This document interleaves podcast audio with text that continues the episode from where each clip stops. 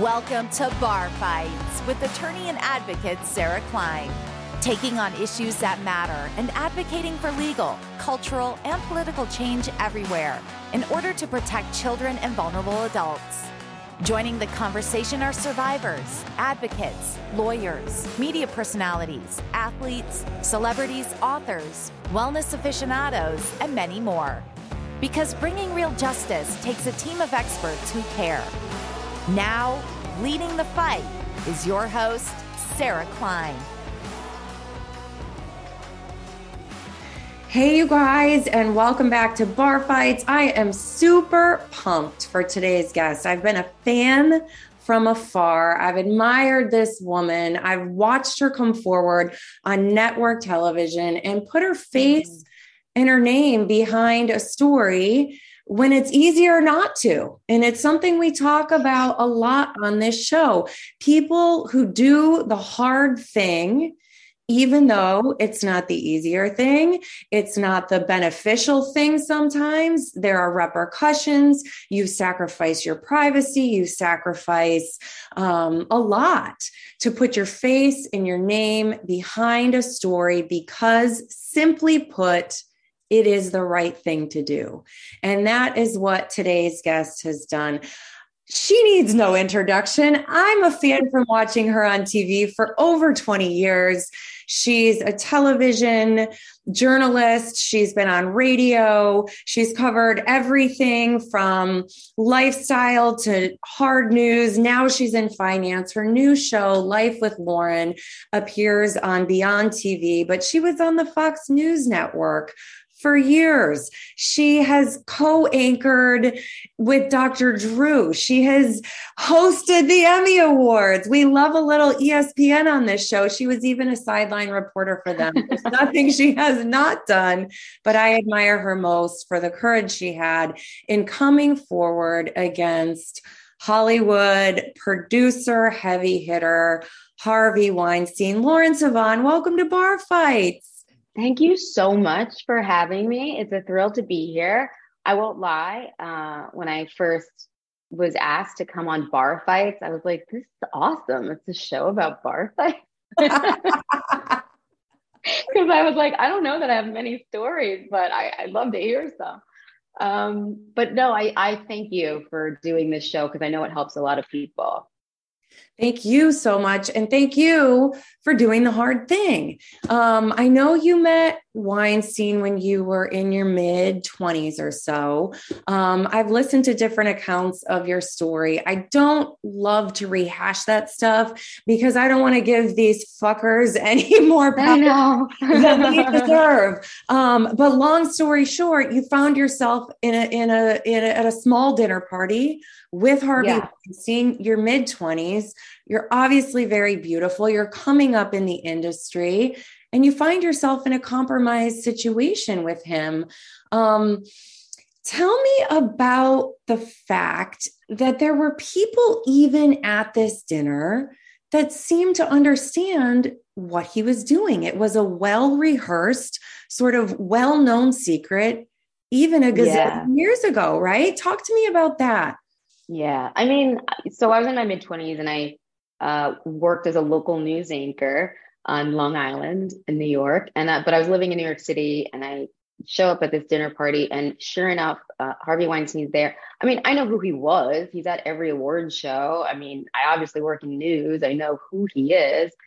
Um, and so, you know, we we were just at this small table. Maybe there was seven of us or you know six or seven of us and he was very warm and chatty and no red flags.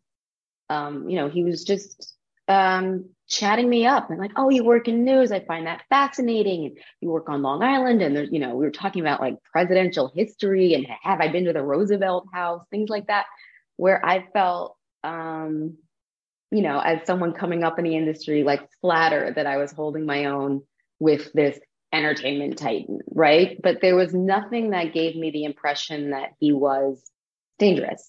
You know, I'm I'm at a public restaurant anyway. I have a, a girlfriend with me. That's how I got invited. It wasn't until um, I think we like moved venues, and then he wasn't you know, drinking and um, he kept offering me champagne and I was, I was off work. Um, that he was like, let me give you a tour of this club or restaurant, wherever we were at. He goes, there's a restaurant downstairs. I'm one of the investors in it. I, I, you know, have you seen the restaurant? And I was like, oh no, I haven't. He's like, let me give you a tour. Now you have to understand, like up until this point, there was no reason for me to believe that he wasn't just, you know, a nice guy, just um, chatting up some new stranger who came to the dinner table late. So when I got up to follow him, my girlfriend said to me, if you're not back, you know, in a few minutes, I'm coming to look for you. Mm-hmm. And that was because the gentleman sitting next to her told her, I would keep an eye on your friend. So you're right. I mean, people knew that this was his move. But again, I wasn't, um, I, you know, I didn't see the, the danger until I walked downstairs with him and I realized it was like a vacant restaurant and that we were the only two people there. And I was like, uh oh. I, you know, it immediately was like, oh, how stupid am I to think that he's just, you know, having a nice conversation. Um, so yeah, so down in this empty restaurant, he, you know, kind of well, he assaulted me. He like blocked my exit. He, you know, basically masturbated in front of me. Um, I'm sure a lot of people you talk to, I'm sure a lot of people you know will say the same thing when you're a woman and you're in that position, you you freeze. You you know you're not Lara Croft where you're like I'm gonna kick my way out of it. Because I mean I think a lot of men don't understand that. They think well you know you couldn't you have done this? Couldn't you have like pushed him aside? And couldn't you have kicked him in the yes maybe I could have but that's not what happens in these situations. Um but the truth of the matter is Sarah that unlike a lot of women I've spoken to, a lot of the Weinstein women I've spoken to, I was um, lucky for for lack of a better word, in the sense that this was just something that happened. He was a stranger to me. This wasn't a interview for a job. This wasn't a meeting that I had like all of my career hopes on. This was just a you know a gross dude in a restaurant trying to get away with something. Um, it would be like if you know, there's a homeless guy in the subway was, you know, trying to assault you. I didn't need anything from him and I just never had to see him again. Whereas a lot of the other victims um, had much more traumatic experiences. I mean, I can only imagine if this was like the guy that was going to make or break my career, what, you know, what kind of stakes that would be. So for me, it was like, gross. Let's get out of here. And I can't believe a guy this famous is doing this to you know, random women within an hour of meeting them. Yeah, totally. And one thing I found so interesting is he then calls you up the next day. Oh, yeah. And says, that was, that was great. I had a great time. That was insane. First of all, never gave him my number. Like, why would I? But he, we did chat earlier about where I worked, and I was like a local news anchor on Long Island, and he called my he called my news station and the assignment desk is like, I have Harvey Weinstein on the phone for you. And I just remember getting like chills, like, this fucking guy, like he yeah. found me. And yeah. but I was like, oh, he must he must want to apologize, obviously, because his behavior was rep- reprehensible. Yeah. No, he was like, I just wanted to make sure that you had as much fun as I did. And like, can I see you again when I'm back in town? I, I mean, I was the, the balls really. Like i think at the time i was like no like what are you talking about? No way. But also when i think about it now it's like oh he wanted to test me to make sure that i wasn't going to go run you know or um like he wanted to make sure like i was okay that i wasn't gonna i don't know tell people. Because at that point even if i did tell someone no one cared I mean, I told that story a million times since 2007. Like every single time I was in a, you know, anytime his name came up, I'd be like, oh my God, I have this crazy Harvey Weinstein story. And not once did anyone say, did you go to the police? Did you call the news station? Did you, you know, that was not something that happened. This was just, you know, men acting like men, taking advantage. Um, and everybody was like, and that's Harvey Weinstein.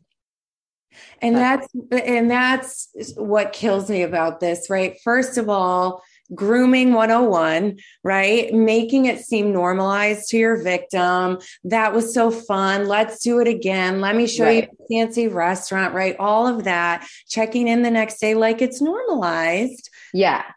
And also, he's so used to this. It's like you're so, so good at your job. You're in news. How fascinating! I'm working on, um, you know, a history biopic. I would love to get your input on a script. You know, making you feel important. And this is someone that, like, I don't need a job from. You know, like, but but the flattery is there, and it's very effective, especially when you're this, you know, twenty something. Um, you have this titan talking to you and like engaged in in things that you had to say but it wasn't flirty at all. And he never asked me anything personal, you know, talked a lot about his kids. It, it wasn't a sexual conversation, right? Because if yeah. it was, no way I'm walking downstairs with you. Yeah. Right, totally. And then the fact that you told everybody, right? You you go home, you're you told your friend yeah. on the way home, you told yeah. anybody that would listen, you told other people that you worked with.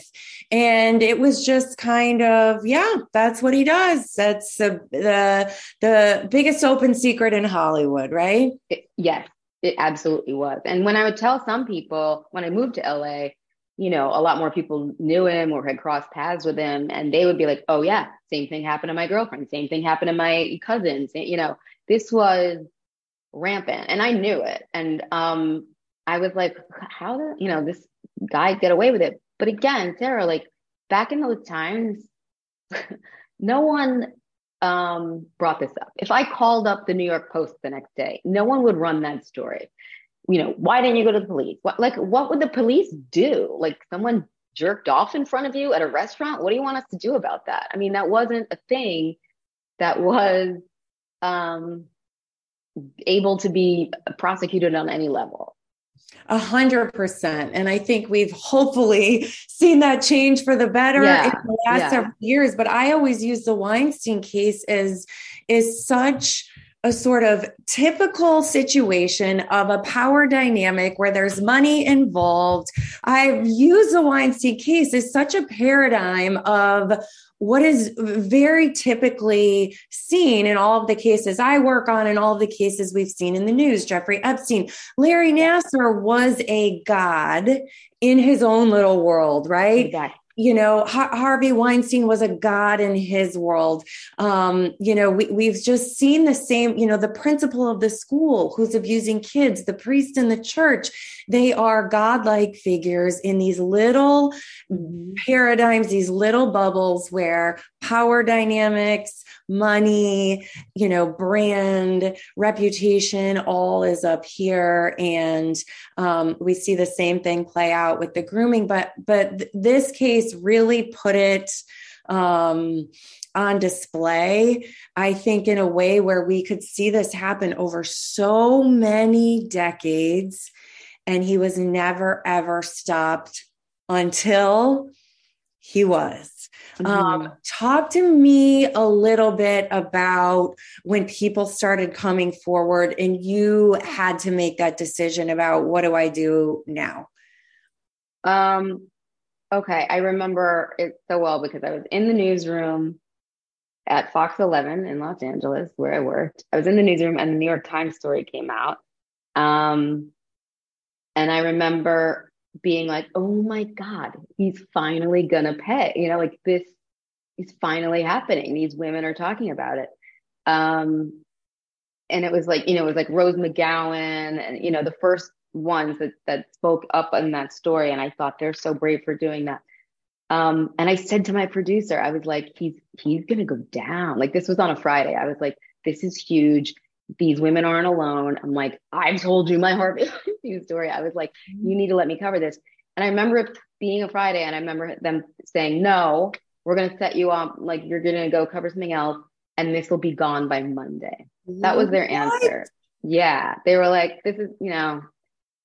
So I was like, no way, this is to be gone by Monday. Um, but at, when they weren't interested at all, my own station, um, that New York Times story had so much clout that I had told my story so many times. People started calling me and they were like, oh my God, you have Harvey Weinstein story too. And some of my journalist friends called me and they're like, well, you talked to them about it. Will you talk to us about it? And I went to my news director and I was like, listen, I'm getting phone calls about talking about this. I was like, what do you want me to do? And they were like, nothing. Don't say anything. Like, we're not going to get involved in that. Keep in mind, I was working at a Fox station. Mm-hmm. Fox News Channel had just gone through a huge um, turmoil with sex yep. abuse allegations over Bill O'Reilly and a you know a bunch of others there. So I think the station's um, opinion was we don't want to touch this. Right? We have too many victims of our own to deal with. We don't need one of our own reporters, you know, because then we would have to have you know other victims on or the victims that claimed O'Reilly had abused them. You know, like this this was trouble for them. Um, so I talked to my agent. I didn't know what to do. Uh, he was like, just, you know, let it grow on its own. You don't need to say anything. Um, but then Harvey Weinstein came out with a rebuttal to that article. And when I read that rebuttal, which was ridiculous, by the way, he talked about like his bar mitzvah and like like nothing to do with any yeah. of his behavior didn't say sorry, basically claimed these women, you know, th- this was sour grapes. They didn't get roles they wanted, and they're making up these accusations about him. And that's what really pissed me off. I was like, I know they're telling the truth, and I know there's more of them. Because if he did what he did to me, a stranger, like within an hour, there's got to be more. And these women are are telling the truth, and I didn't want their um reputations to be sullied because in the past that's what I would see. These women would come off as gold diggers. They're trying to get something for nothing. They're, they're um, you know, they feel slighted. They didn't get roles because that's how he was paying them, and that's what most people would probably believe. Yep. Um, so that's when I decided, like, oh, I'm gonna at least stick up for them. At least say that they're telling the truth, and this is why I know that. Yep. And so, yeah, a reporter uh, called me. Um, he worked for the Daily Beast. I think that was the first person I told my story to. And he vetted it, you know. I mean, he called up the friend I was with. This is 10 years prior. So he really, you know, did the work to make sure I was telling the truth too. And he called up, you know, to make sure all the places I said where we were were actually existed at that time. Um, and I told the story and then, yeah, you know, all, all hell broke loose because once those brave women came out, everyone came out of the woodwork, as you know. Um, it, it, it, it definitely empowers others because before this, who the hell wants to be the person, you know, that does it alone? There's, there's absolutely no benefit to it. No, it's crazy. And I was lucky enough to be one of many in my own case, but I think about yeah. survivor who really is just the only one or thinks they're the only one, whether they're a victim of family, you know, abuse yes or you know and and so for any of those survivors listening feeling like they are the only one um, they are part of a family of of all of us who have come before even if you think you are the only victim of a certain perpetrator. Um, there is strength in numbers of survivors in general. I loved seeing that domino effect in you know the Weinstein story um, and so many other stories, but it really is is the rarity, believe it or not. That, it is, and you know, uh, he as we know now, he had a huge army of investigators, lawyers, um, you know, digging up dirt on anyone that dare uh, accuse him of anything. And I thought if I came forward, I would be safe, right? Because I'm not an actress. I wasn't trying to get anything from him. Um, you know, I had no horse in the game. Like I, this is just a story that happened to me. What I didn't know was like I, I wasn't safe because the uh, the guy who managed the lounge or club or wherever we were um, was contacted by Weinstein and told to dispute my claim, say that I was like a known party goer there who had accused other men, like wanted him to make up a complete lie about me. Um, and that guy, to his credit, um, Mr. Armin, he uh, he reached out to me directly and told me that this happened. And he goes, "I know you. I know you're telling the truth." And he's done that before in the same place, and I won't do that. Um, so I'm grateful for people like him uh, because it's very intimidating to have, you know, a Hollywood titan telling you what you're supposed to say. Otherwise, there'll be trouble for you. I mean, I don't know that I would have been strong enough to say no, you know, if I was in that business. Yeah, it's absolutely crazy. Um, so I want to go back to one thing I heard you say in an interview before, which yeah. really struck me. When you were in this room with Weinstein, you said one of your first thoughts was to go to getting mad at yourself or how did I put myself or questioning yourself. And I think that's something that is such a theme for so many of us. We go straight to that place of what, what did I do or was it me? Um, walk me through that that and how that thinking has evolved um, in you now that you have some perspective on that. I think one of the biggest disservices we do to women growing up as little girls, um, we are told to number one, be agreeable. Don't, you know, make a scene. Don't make a stink. Be, you know, you want to be liked. You want to be agreeable. You want to show deference to some, you know, to others. And the other thing we're taught is um, our sexuality is our fault.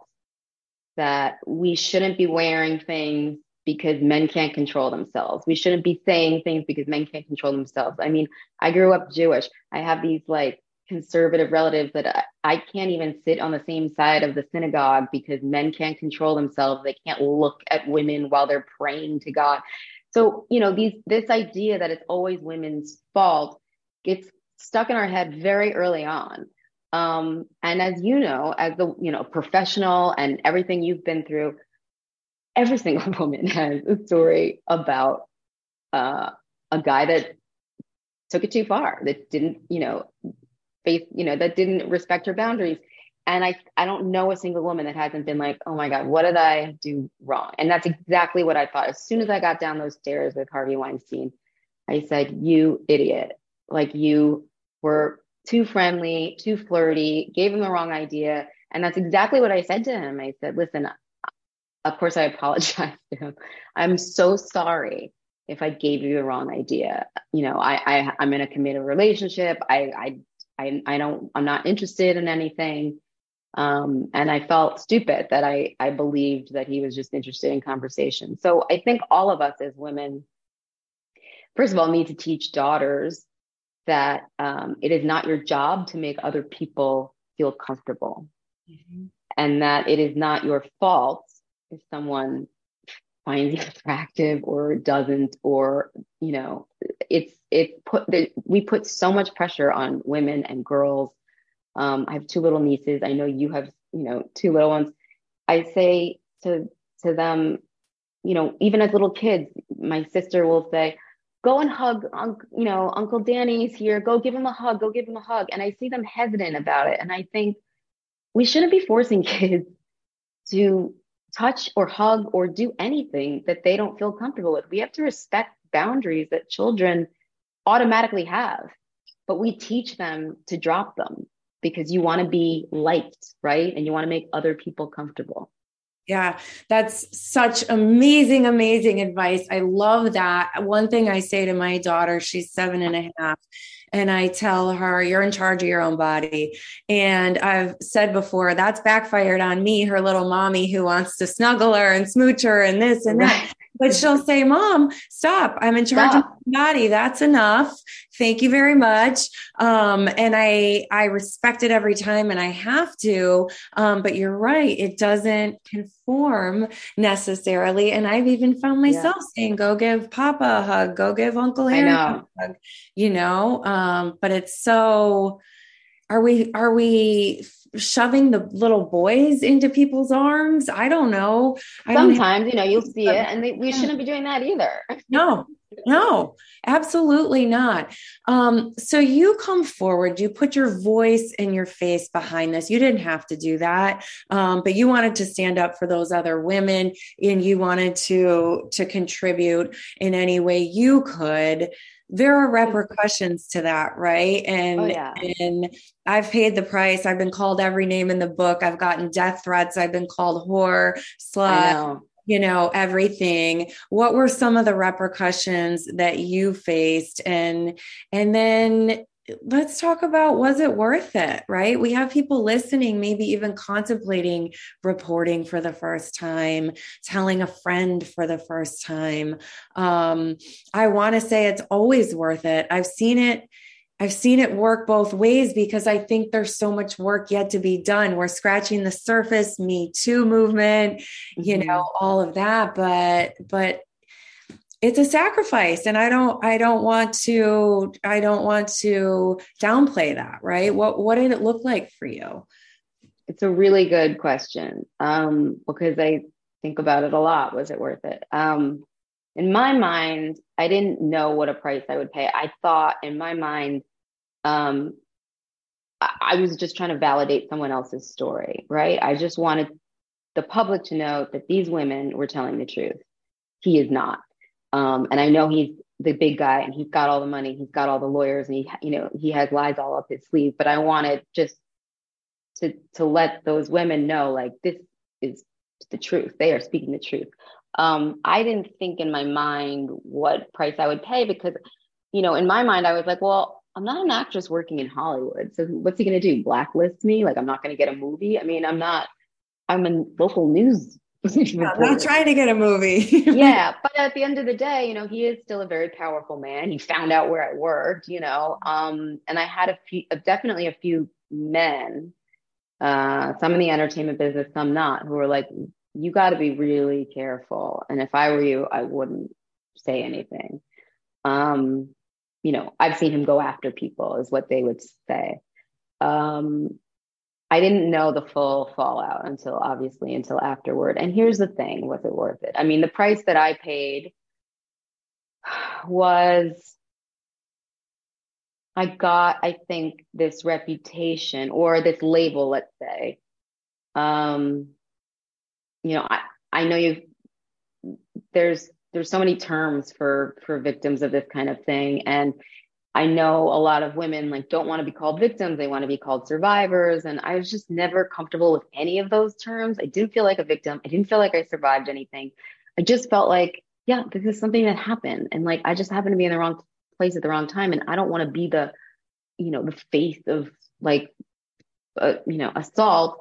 Um, so I really struggled with all of a sudden becoming this uh, voice and face of advocacy for for women who um, who've really been abused and been traumatized because I didn't feel what I went through was traumatic. Mm-hmm. Um, as women, and I'm sure you're in the same position. I don't know you well enough, but I have a hunch. This stuff happens to us all the time. You 100%. always have people saying in, you know, wildly inappropriate things to us, asking us wildly inappropriate, you know, personal questions, going in for job interviews, the, you know, interviewer being wildly inappropriate. I mean, this goes on so much. And I've been, you know, when I was 14 years old and I worked in a restaurant, like my kitchen manager like locked me in the freezer and tried to like grope me. I mean, this is just like one instance of my life that all of a sudden blew up into this huge thing. And so I was really uncomfortable with that kind of attention on it because as a news reporter, as someone who's, you know, in a different business and trying to get different jobs, um, there's still a lot of men in power that run things. And they saw me as, oh, she's the tattletale. She's yep. one of the women that will tell. I, you know, I would feel uncomfortable in a work meeting making a joke in front of her. I would feel uncomfortable saying the wrong thing. What if she goes and tells? Um, I've never gone to an HR office in my life.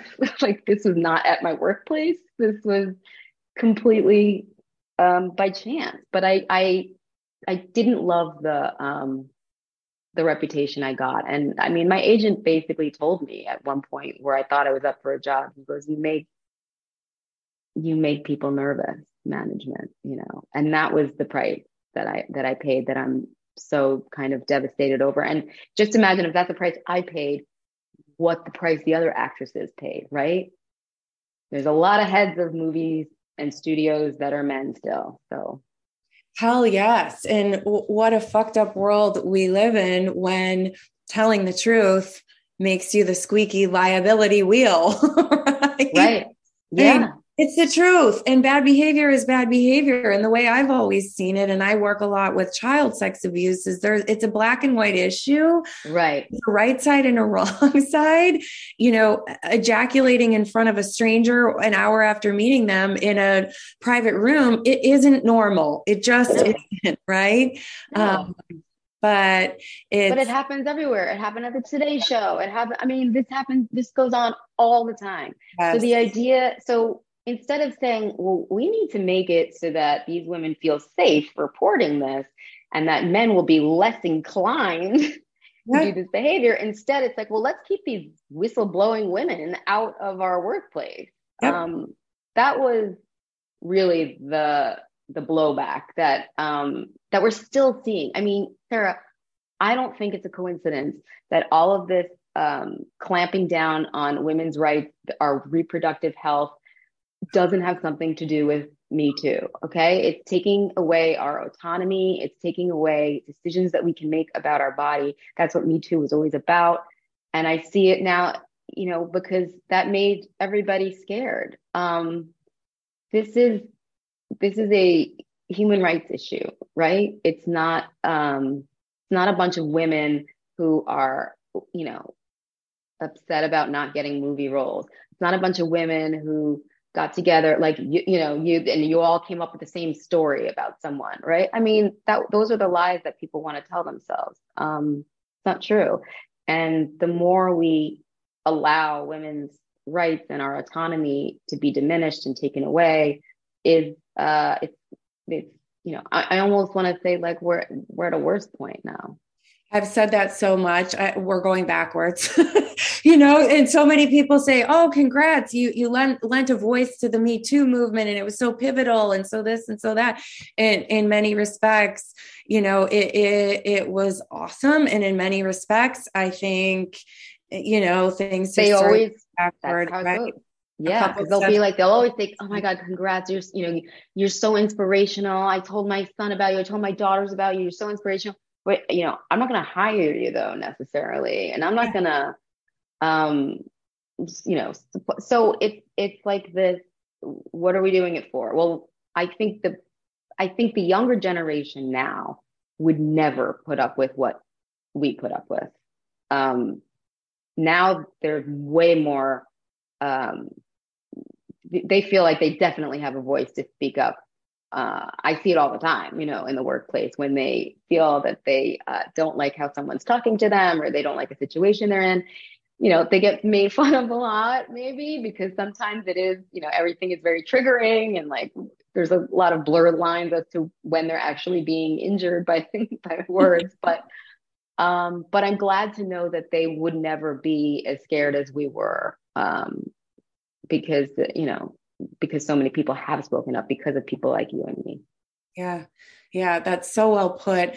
Um, my last question, I could talk to you all day. My last question for you is, you know, you've given so much, so much great advice in terms of the, the young people growing up, but what advice would you give that 25 or 26 year old girl in that basement? Um, what would you say to her knowing what you know now?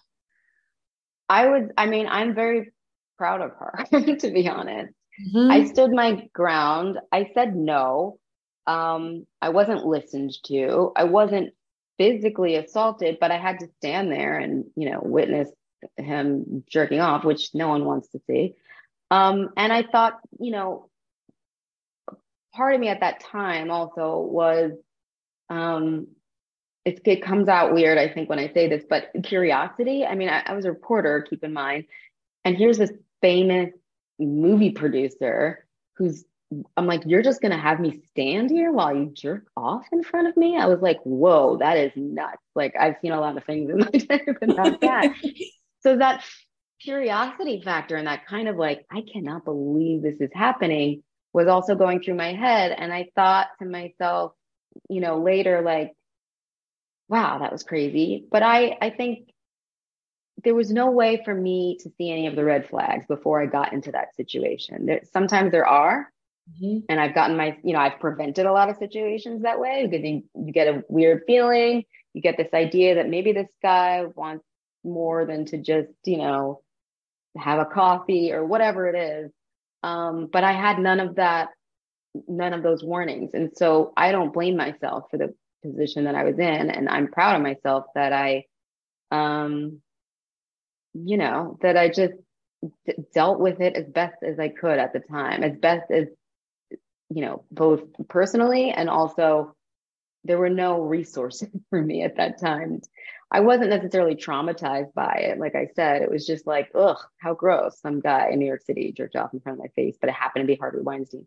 Yeah. Um, whereas so many other women really went through trauma. I mean, ru- it ruined their careers. It, you know, they had to, they are still, you know, re- recovering from the years and years of trauma and, uh, and as you know very well, I mean, you speak to people all the time on this show about how it moves its way into every decision you make throughout the rest of your life. I'm so lucky in that this particular instance was kind of like no big deal compared to some of the other, you know, things I went through. I I think I'm the only one that had, you know, an encounter with Roger Ailes and with Harvey Weinstein, and both gosh. those scandals are going on at the same oh, time. Oh gosh.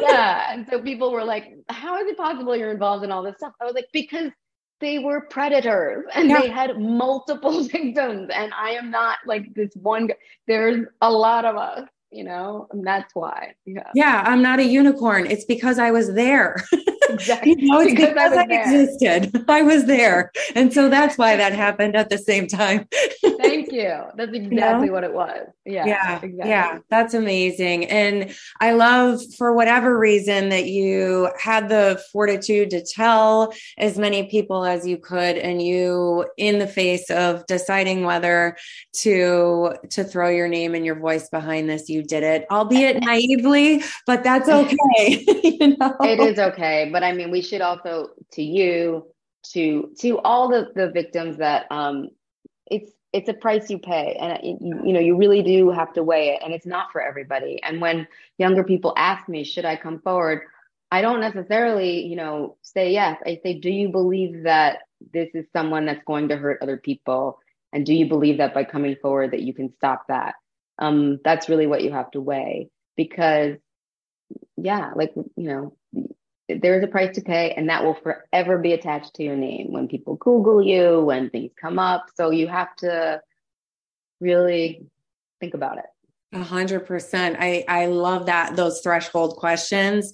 Um, and had I had your advice back then, I might have done things a little different. But I wanted to know for about six months for a lot of those those same yeah, reasons, sure. um, as a already a professional working woman and kids and whatever what does this mean but um but i admire you i think you're just a firecracker and and not just as it relates to this topic but as a journalist um, who I've loved to watch over the years I'm I'm grateful for you for your voice for sharing your time with us here at Little Bar Fights. I'm a fangirl over here, um, Lauren, but um, all the best. I'm so flattered. Thank you. And yeah. thank you for the for the work you're doing because as as you know, it's not for everybody.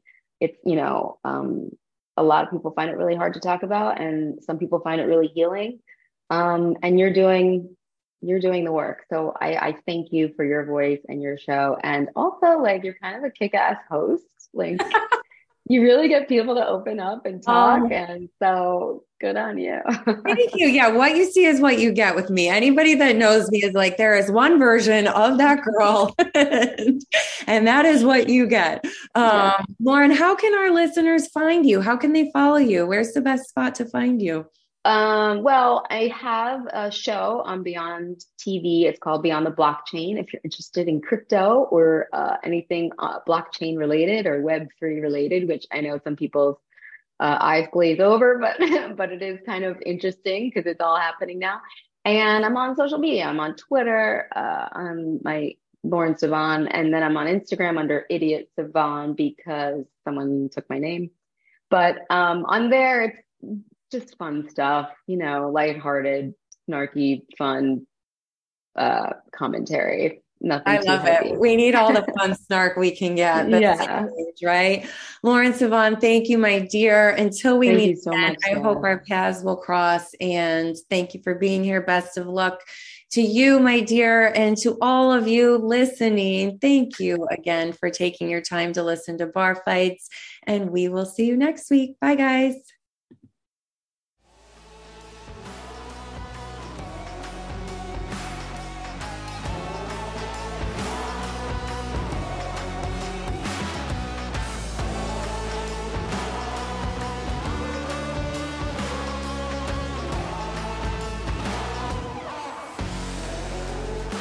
For listening to Bar Fights with attorney Sarah Klein, taking on issues that matter. Please check out our website at barfightspodcast.com, Instagram at barfightspodcast, or Twitter at barfights underscore pod for the latest show updates and archives.